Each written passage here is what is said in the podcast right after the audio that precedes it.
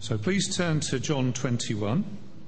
Uh, this morning, the plan is to look at the first 14 verses. This evening, to look at the verses 15 to 25.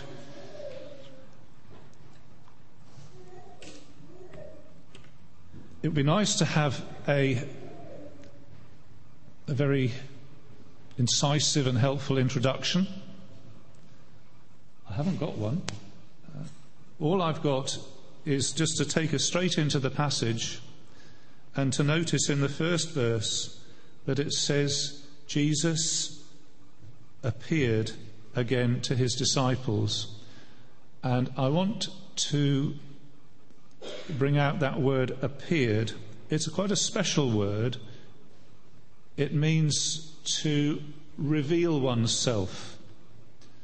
Uh, it could, in the older versions, it might be translated manifested to show himself in a way, not just as a sort of fleeting glimpse, but to show who he really is, to show what he's really like. And it says this three times in the passage.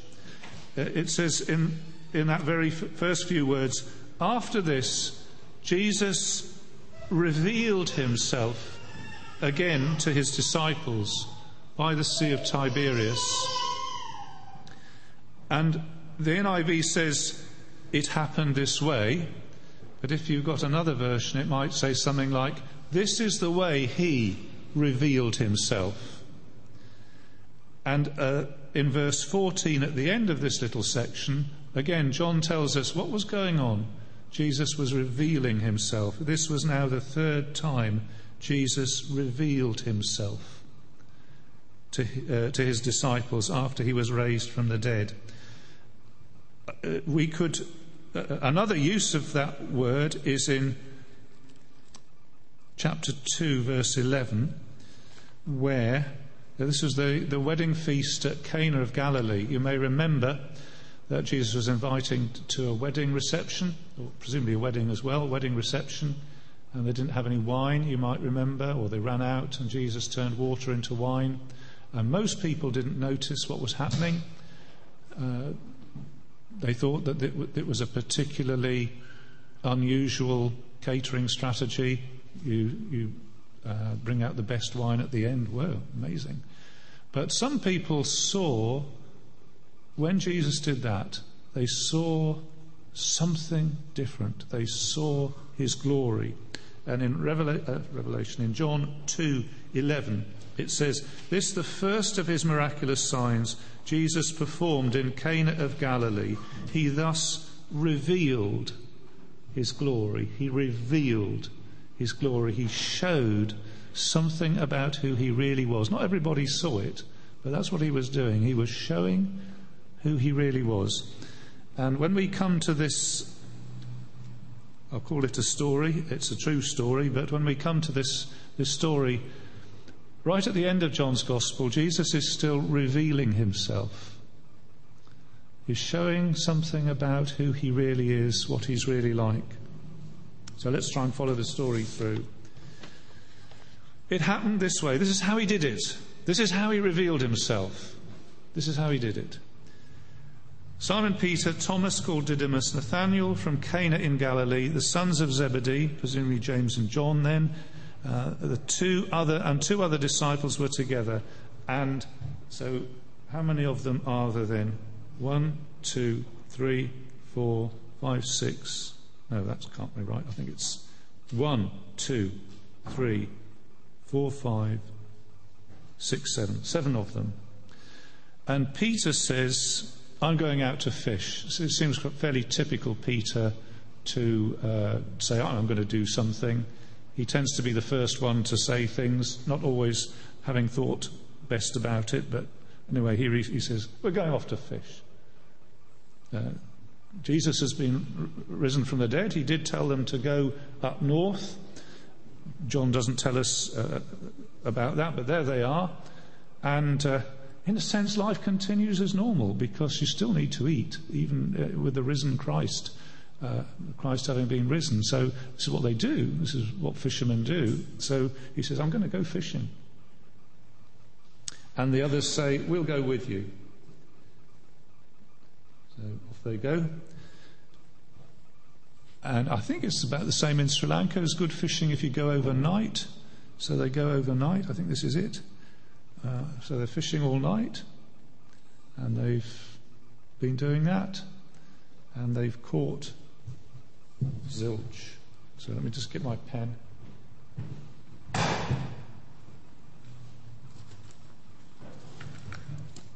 So, result of the fishing equals zero. Okay? So they've been fishing all night and caught nothing. Early in the morning, Jesus stood on the shore, but the disciples did not know it was Jesus. And this is one of the features of this story. They, they, there's this question mark that hangs over it. Just, is it, is it him? Is this, is he in on this? Is this who's behind it? I think, I don't wish to end up repeating myself endlessly, I think it's the same question that we have in our lives. When different things happen, uh, we ask ourselves, is the Lord in this at all? Uh, is, is, is this from the hand of the Lord in any sense? Is he around? Is he disappeared? Is he forgotten? Uh, where is the risen Christ in this particular event? And here, here they've gone fishing, they've caught nothing, uh, and it's now early morning, and Jesus stands on the shore, but the disciples didn't know. They didn't recognize, they had no awareness that Jesus was there. He knew all about what was happening, and he's there. And he calls out to them. So here's the Lord Jesus standing on the seashore. They can't see clearly. It's not sort of a face to face thing. He's way over in the, the distance, but it's close enough to call out. And he says to them, Friends, haven't you any fish? Haven't you anything? Haven't you any food? It's more like food. Uh, haven't, you, haven't you got anything? Caught nothing, eh? And what I really like is the fact that he says friends at the beginning of it. He uses a word which means children. Uh, it, it's what you would use for uh, a, a, younger person in, in the household. So I've translated it lads, kids. Uh, and I really find it quite um, something that Jesus shouts out in this way to his disciples, Oi, lads, you got nothing, eh? Uh, he, no, I'm going to get ahead of myself unless I'm careful, but that's the way that he, he addresses them. It's, uh, well, what is it? it it's very friendly. Uh, it, it, it, meets them at the sort of level that they're at. Uh, and he, make, he makes a, a, a very um, makes a very, very friendly inquiry. He knows they haven't got anything, and the, the question is phrased as a negative. It's saying, You haven't got anything, have you? It's a little bit like what Mary says to Jesus, They have no wine. Uh, in, that, in that case, it was a, a statement which acted as a, as a request, actually, but here's Jesus saying, You caught nothing, eh? And they say, No, we haven't.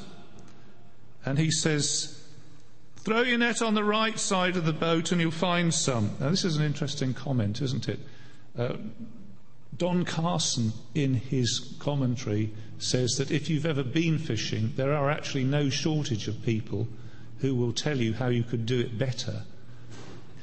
And he says, if you don't believe me, try going fishing with my children. So, but so this person from the shore says, That way, try over on the right. And they don't seem to contest it. They, they have a go.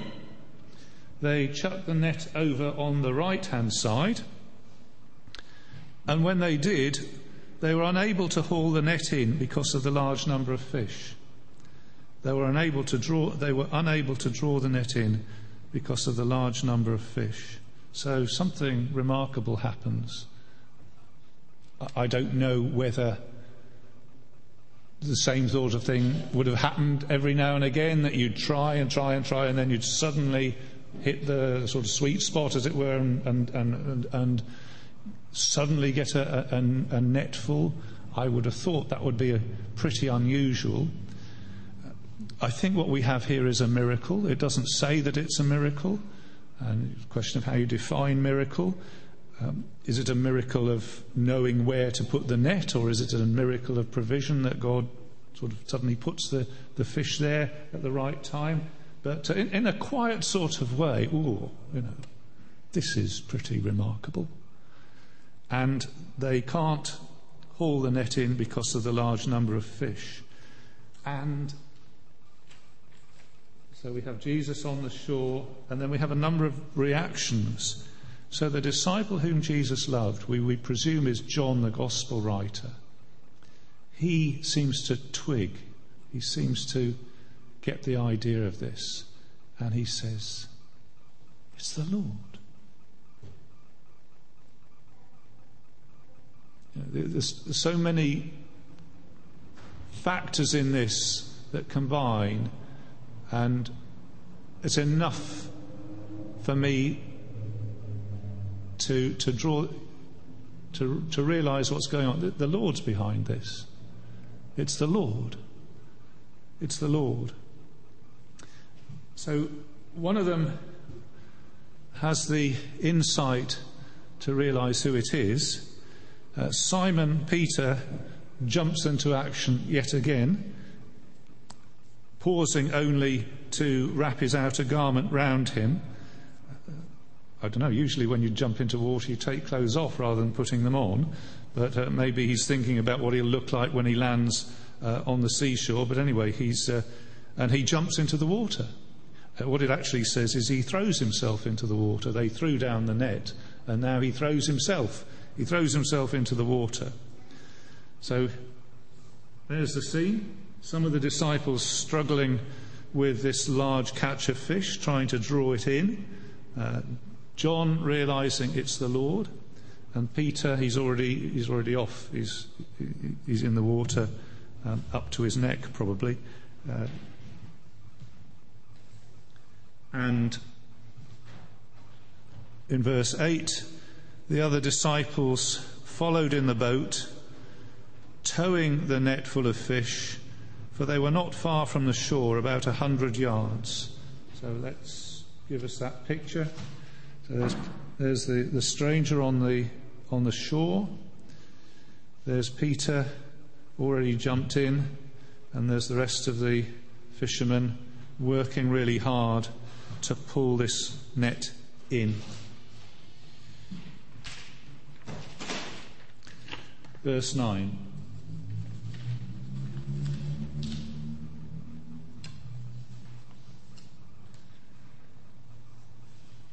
When they landed, they saw a fire of burning coals with some fish on it and some bread.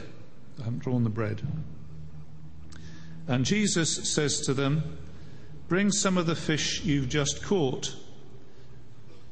So Simon Peter goes back onto the boat, he climbs aboard and drags the net ashore. Now, I'm not quite sure how this works, whether it means he jumps into the boat so he can get a hold of it and then jumps out so that he can drag it ashore, but he certainly goes up into the boat and he draws or drags the net. So we have a charcoal fire. It does particularly say it's a charcoal fire, uh, using the word from which we get anthracite. I can't remember what it is, but I remember thinking that's the word that looks like anthracite. It's a, a charcoal fire, and we're told that it was full of large fish, but the net was not torn. So if I fill this in, splits in the net, how many? None. Fish, how many? 153. People have tried to find a significance in the number 153 for the last 2,000 years, and I can't find any, any convincing significance. It's a triangular number, if that's of any interest to you. But uh, um, I don't even, I'm not even quite sure how triangular numbers work. Anyway, 153. So presumably they just sat down and counted them. Oh. Presumably that's what fishermen did with fish. And Jesus says to them, Come and have breakfast. He doesn't use three words, have and have breakfast. He just uses one word, which is translated come and have breakfast. It's, it's a word which you could translate dine, but because it's early in the morning, the particular sort of dining is breakfast. And the breakfast uh, is there. Come and have breakfast. None of the disciples dared to ask him, Who are you? Interesting that in the other, in the other Gospels, sometimes people don't dare to do things. Uh, they don't dare to ask him. They didn't understand, but they didn't dare to ask him. And here again, they don't dare. Moses didn't dare uh, get too close to the burning bush, you remember? There's other examples of people not daring to do things. And here they don't dare to ask. They don't dare to ask, Who are you? They knew it was the Lord. So they're in this funny position of knowing it's the Lord, but being scared to ask for confirmation. And uh, it says, Jesus came, took the bread, and gave it to them, and did the same with the fish. This was now the third time Jesus appeared to his disciples after he was raised from the dead. I've got something to say about the bread and, and, the fish in a moment, but I'm interested in this being the third time. There's some threes in this chapter. I presume there's a significance to three being very definite. Uh, two or three witnesses establishes something, and this is the third time Jesus has appeared to his disciples. Not quite the same as the previous two that Jesus uh, that um, John has recorded. Talked about Jesus appearing near the empty tomb and coming and standing in the the upper room those things, Jesus sort of said new stuff and made important points that he wanted them to understand. But this third time seems a lot more, if you like, a lot more nebulous, um, a lot more mysterious. But uh, John wants it included. This is the third of these occasions, and you need to put them all together. Well, that's the passage and I simply want to make some observations about it. And I don't think it's possible to draw a dogmatic propositional teaching from this. I don't think that's what it's intended to do. But I think what it does do, if you have the ears to hear it, it sets up lots of echoes. Uh, and as you listen to it, you think, oh, that's a little bit like something else, or that reminds me of something else. And I know not, not all the Bible, the right way to handle it is to say what it reminds you of. You say what it actually says. But I think in this case, I think it's allowable for us to say, well, this reminds me of something. And that's the way I'd like to take it. So here are my observations.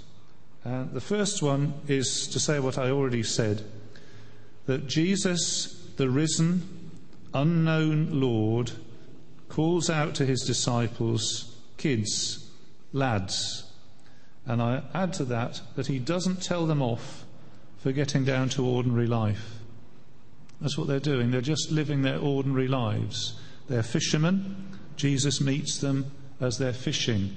I sort of wonder if they had been administrators, that Jesus would have met them over coffee uh, at, at tea break time, or if they had been teachers, that Jesus would have been there in the staff room uh, or somewhere in the school hall, or uh, if they'd uh, been housewives, that Jesus would have met them uh, down by the open market, or uh, as they were queuing up in Sainsbury's or something like that. This idea, I think this is the idea that the risen Jesus meets his people when they are going around their ordinary lives. Uh, they don't always realize it, um, but He is there.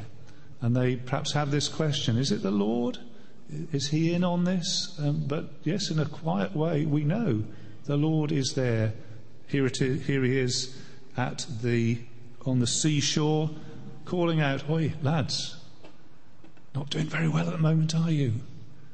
Um, and I offer that as an observation that perhaps we could take into our own lives that whatever we're doing tomorrow, that Jesus is not far away and he knows how we're getting on.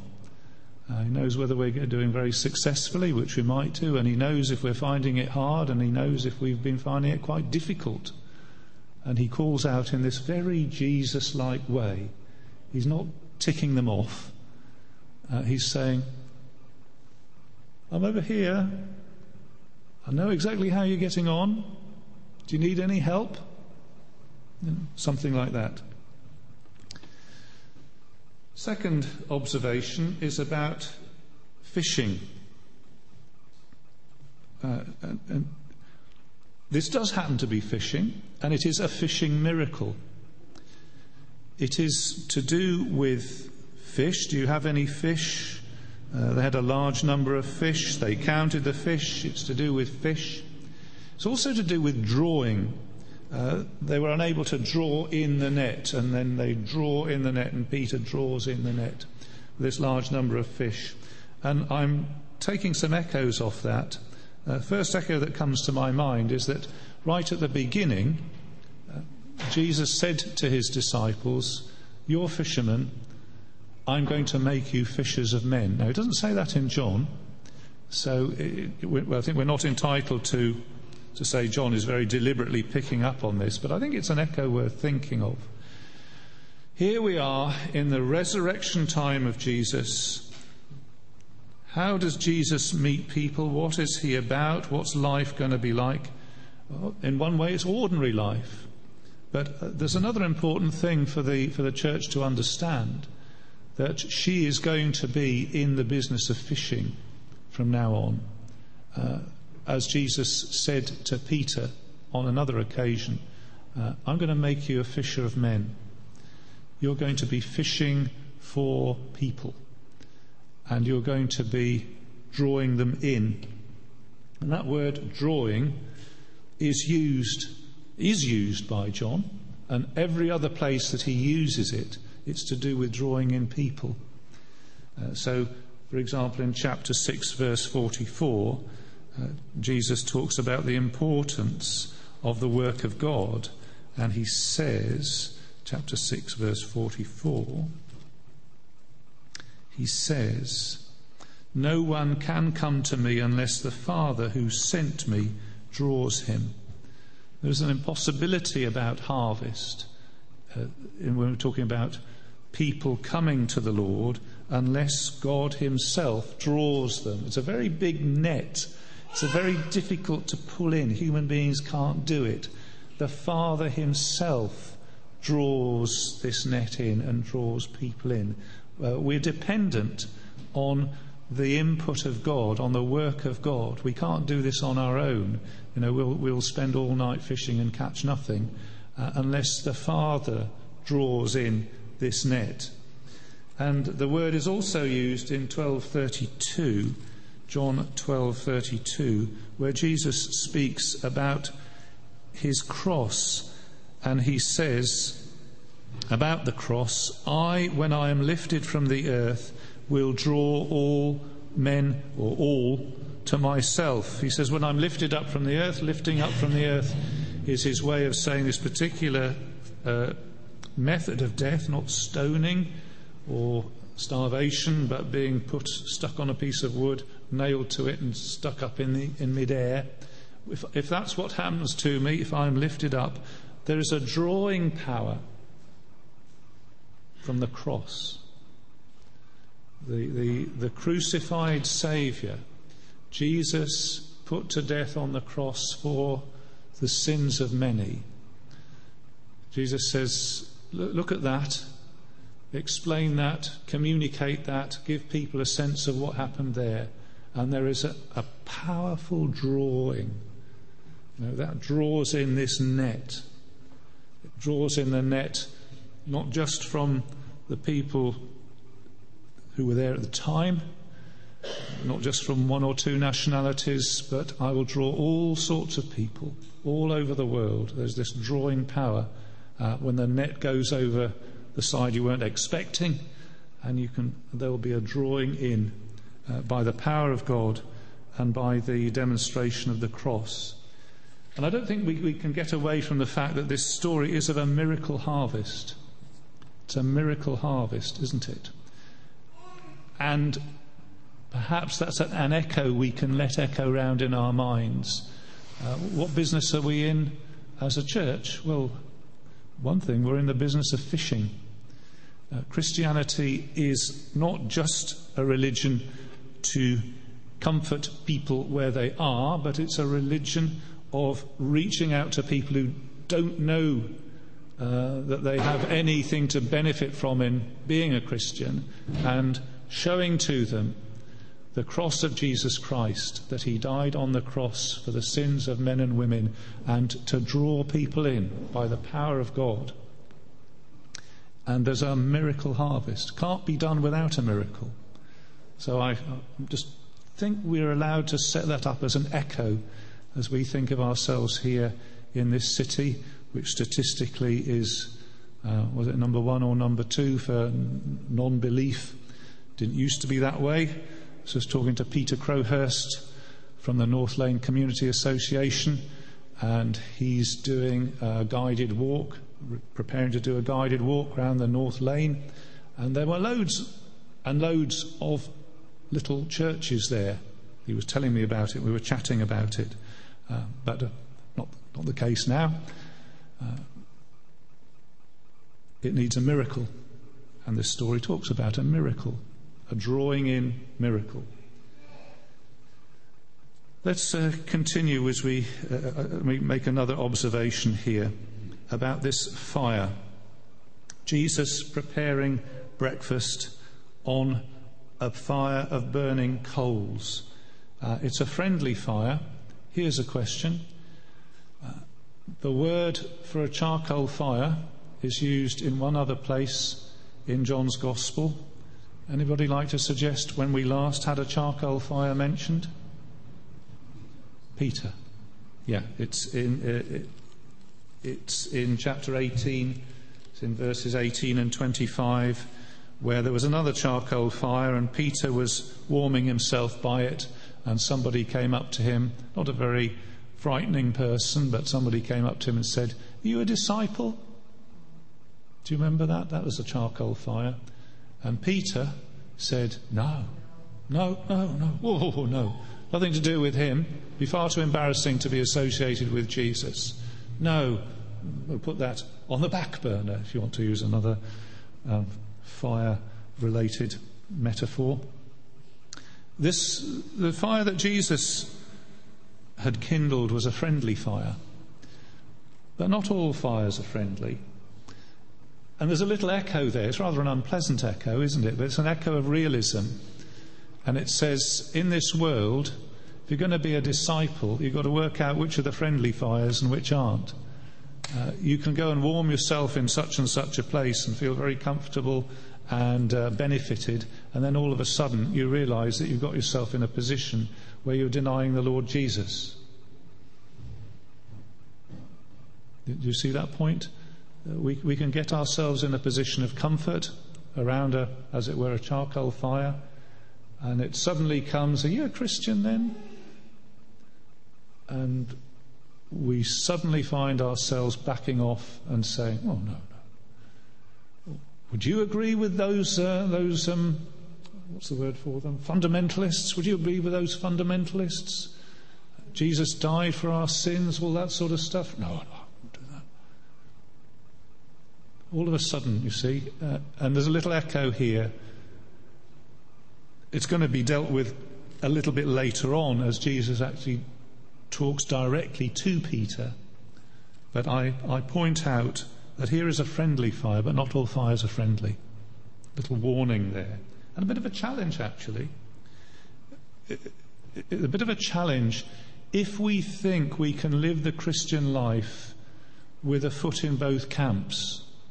If we think we can live the Christian life so when we come to church we're all wonderful and we enjoy singing and oh lovely to see you and everything. And then when we're not in church when we're not with Christian people we are indistinguishable from the other group of people in our attitudes in our the things that we think are funny in the language that we use and we try to have a foot in both camps. Can't do that you either warm yourself at one fire or the other, but not at both. And another couple of observations. This time it is to do with the words. Jesus says in verse 12, Come and dine. That's what he says to his disciples in verse 12. Come and dine. Now, right at the beginning of the Gospel, so I'm going to fill that. Uh, no. Come, this is come and dine, is what he says here. At the beginning of the Gospel, I don't know whether you can remember it, there's a, a little phrase that goes, come and something. Uh, it might do. That wasn't the thing I was thinking. I was thinking 139. Doesn't mean that that's wrong, because it might be right, but it just wasn't the one I was thinking chapter 1, verse 39. Come and see. Come and see. And I'm just noting the progress or the, the, the development here. The beginning says, Come and see. Come and see.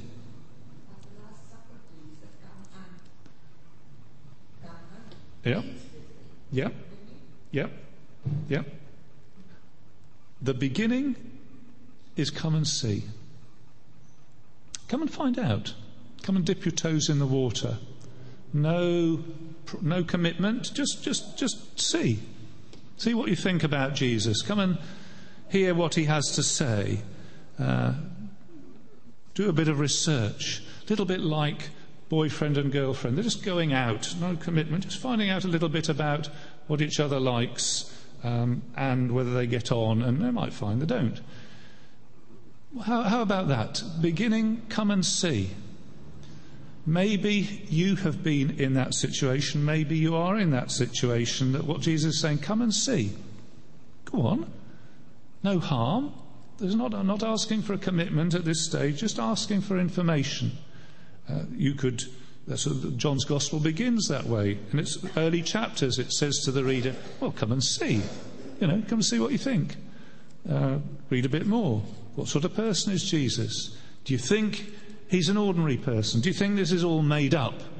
Do you think this is the sort of person that you could easily write off and get on and try and find some other meaning in life? Or do you find that as you come and see that there is something transcendent about Jesus? There is something that you can't just say, well, this Jesus, oh, he's just a politician. I know about politicians. Or this Jesus is just a bit of a fanatic. I've got enough fanatics uh, on the internet to satisfy me. I don't need any more. I think you'll find that if you come and see that Jesus will not fit any of those categories, and if you're honest, you begin to find there is somebody here who you can't put into a category so much as you end up worshipping. Come and see. That's where it begins. Come and see. And you know, maybe that's where you're at, or maybe that's where your friends are at. Come and see. That's a good place to be. At the end of the gospel, he's not saying come and see. He's saying come and eat. Come and come and come and eat with me. Verse 12. Come and have breakfast. Come and dine. And I think that's what he says. He says, Come and see to the person who's dipping their toes in the water. But when you've taken the plunge, he says, Come and dine. Come and dine. Like in the Lord's Supper, like in the book of Revelation, if any man, I'm, I'm standing at the door knocking, if anybody opens the door, I'll come in and, and dine with him. We'll, we'll sit at table together. Uh, that's, I know many of us here are committed Christians. And I think that's the word that Jesus is saying to us. Uh, let's let's continue to eat together. Let's not be strangers. I have food to offer you. I have sustenance for you. I have uh, stuff for you to eat, and let's come and come and spend time with me, dine with me. Another place he says, Abide in me and I in you. And I think it's the same sort of idea. Let's have that communion. Let's have that closeness together. Let's, uh, let it be said that you're a follower of mine and you're not following too far behind. Hmm? Another observation. Again, this is to do with words. Notice the verse 13. Jesus came, took the bread, gave it to them, and he did the same with the fish. Jesus took the bread, gave it to them, and did the same with the fish. Now, there's a place in John's Gospel where very, very similar wording is used. I'll show you in a minute. But anybody like to guess where it says in John's Gospel something about bread, fish, taking, giving, and doing the same? Yeah, feeding, feed, I think it's the 5,000 in John, but yes, it is. It's, it's this miraculous feeding. Uh, John 6:11. Just see, see whether I can convince you of this. John chapter 6, verse 11. This is the feeding of the 5,000. I'll quote you the verse. John 6:11. Jesus then took the loaves, loaves and bread, I believe is the same word, gave thanks distributed, distributed it to those who were seated as much as they wanted. He did the same with the fish. Very similar, isn't it? He took bread, gave, did the same with the fish. It's almost in exactly the same order. I, think I find that a, a fascinating comparison that we have the mighty Lord who, in uh, the feeding of the 5,000, demonstrates his divinity, his enormous, impressive power to take a small number of loaves and fish and feed 5,000 people. Absolutely staggering and amazing. And the people who saw it, were, when, they, when it began to dawn on them, they thought, this is absolutely revolutionary. And here we have the same power at work for just seven of them, wasn't it? Seven of his mates. Jesus says, Guys, you're hungry. You've been working hard. You haven't caught anything. I've actually made breakfast for you. And here I am giving you bread and fish with the same hands from the, from the same Lord who can feed 5,000, the same Lord who can make uh, the dead rise with the word, the same Lord who one day will judge the living and the dead. And this same Lord says, Here you go, I've got something for you guys. I've got something for you today, now, that you need in your life. And here it is. Uh, the same divine Lord who fed the 5,000 gives provision to me. I find that a very help personally. I find that a very helpful thought. Uh, here we are. We're probably not fishermen. We might be. I don't know. They say Catherine will be in the doctor's surgery, and um, some of you will be in Sainsbury's, and some of you will be at school, and some of you will be in the office, and some of you will be studying, or what, wherever it is, wherever we are. Uh, this thought that just looking round the corner is Jesus, who says, I have the same, the same powerful touch that I had all those years ago. I'm able to supply you. And whatever it is that you are fearful of, whatever it is you are lacking, wherever it is you feel, I'm a bit stuck on this, I don't know how I'm going to manage with this the Lord says, I see you, I can see that. If you'd like to come, um, come and dine with me. Let, let me prepare it for you. So I offer that as an observation. And I finally uh, remind us that through this whole story, there has been this question about his identity and his presence. Throughout this, they've said, Is it the Lord? None of the disciples dared ask him, Who are you? They knew it was the Lord. But they still seem to be in this sort of slight question mark, uh, this slight, I don't know what the word is. They're not, yeah, there's a, there's, a, there's a question buzzing around in their mind. I think we can live with questions. We don't have to have everything answered. And sometimes uh, faith means that we press on, even though there's little voices saying, You're quite sure about this? And we say, Well, I'm sure enough to go forward anyway. And here they are. Is it the Lord? Uh, we, we, we, were all night and we never caught a thing. Is the Lord there? Uh, somebody advised us to throw the net on the other side, and we did. Uh, was that the Lord? We caught this huge catch. It was amazing. That must have been the Lord. And then he, he, we had such problems drawing that in. Was that the Lord? And then we had this offer of food. Uh, it was only a little. Um, is that the same Lord that fed 5,000? And then, as it were, they look him in the eye and it is the Lord. They still didn't dare ask him. Interesting, isn't it? And that's where we'll finish our, uh, our, our meditation on this passage this morning.